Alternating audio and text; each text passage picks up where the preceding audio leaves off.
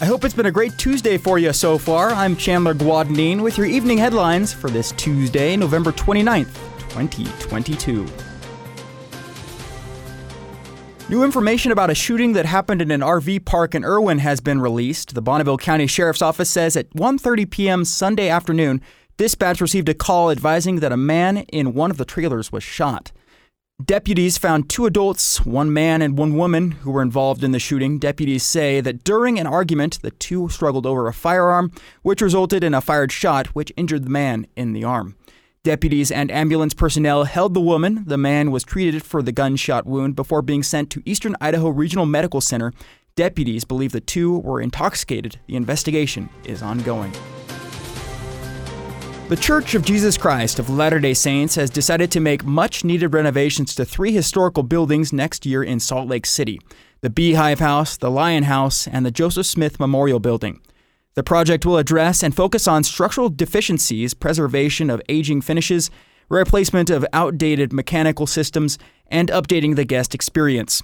The renovations will also include improved guest and event spaces, additional elevators, and upgraded restaurants. The Beehive House and the Joseph Smith Memorial Building will close for construction early in 2023. The Lion House has been closed since the beginning of the COVID pandemic. All three buildings are expected to reopen in 2025.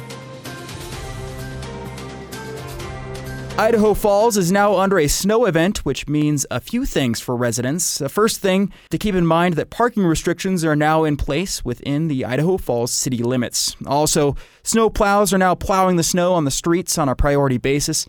And lastly, property owners are now expected to remove snow and ice from their sidewalks within 24 hours of snowfall. Any vehicles that are parked on the street will be subject to ticketing and relocation. To stay informed about the snow removal schedule and parking restrictions, you can download the Idaho Falls new mobile app or visit the City of Idaho Falls website.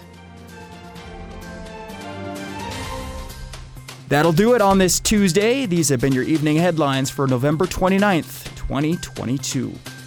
You can catch more news, interviews, and great content on this podcast feed.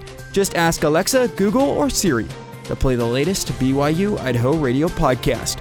Or listen to us for free on your favorite podcast app like Apple Podcasts, Google Podcasts, Spotify, SoundCloud, or Stitcher. I'm Chandler Guadagnine, and this is BYU Idaho Radio.